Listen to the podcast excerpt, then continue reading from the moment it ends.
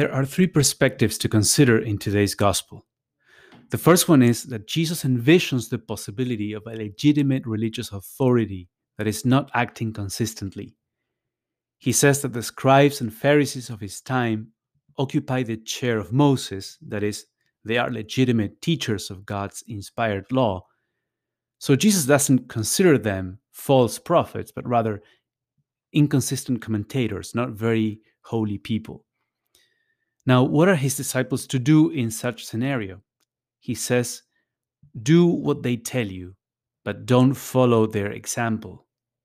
Now, it's not easy, but in some situations it is the best you can do. You have to disregard their bad example and discern God's will in what they teach validly. The second perspective is the criticism of the pride and vanity of the scribes and Pharisees. Maybe you find yourself in a similar position. You have authority as a parent, a teacher, a catechist, a leader, a mentor. Other people look up to you.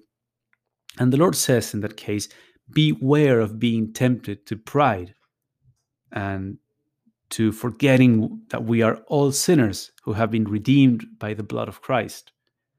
The worst danger here is that pride can become a twisted motivation. It leads you to try to construct a certain image of yourself, and you want others to admire that image. But in doing that, the spiritual muscle that seeks to glorify God is atrophied. And when that fake image of yourself begins to collapse, you're left without any motivation and any energy. The third perspective is when you follow other people in authority.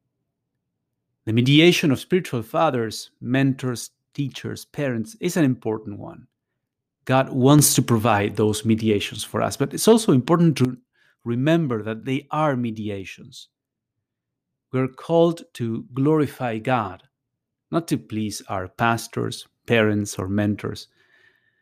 And just like the Pharisees were in danger of seeking the approval of people they guided, there could also be the reverse danger for us of seeking the approval of those who guide us and to forget that God is our judge.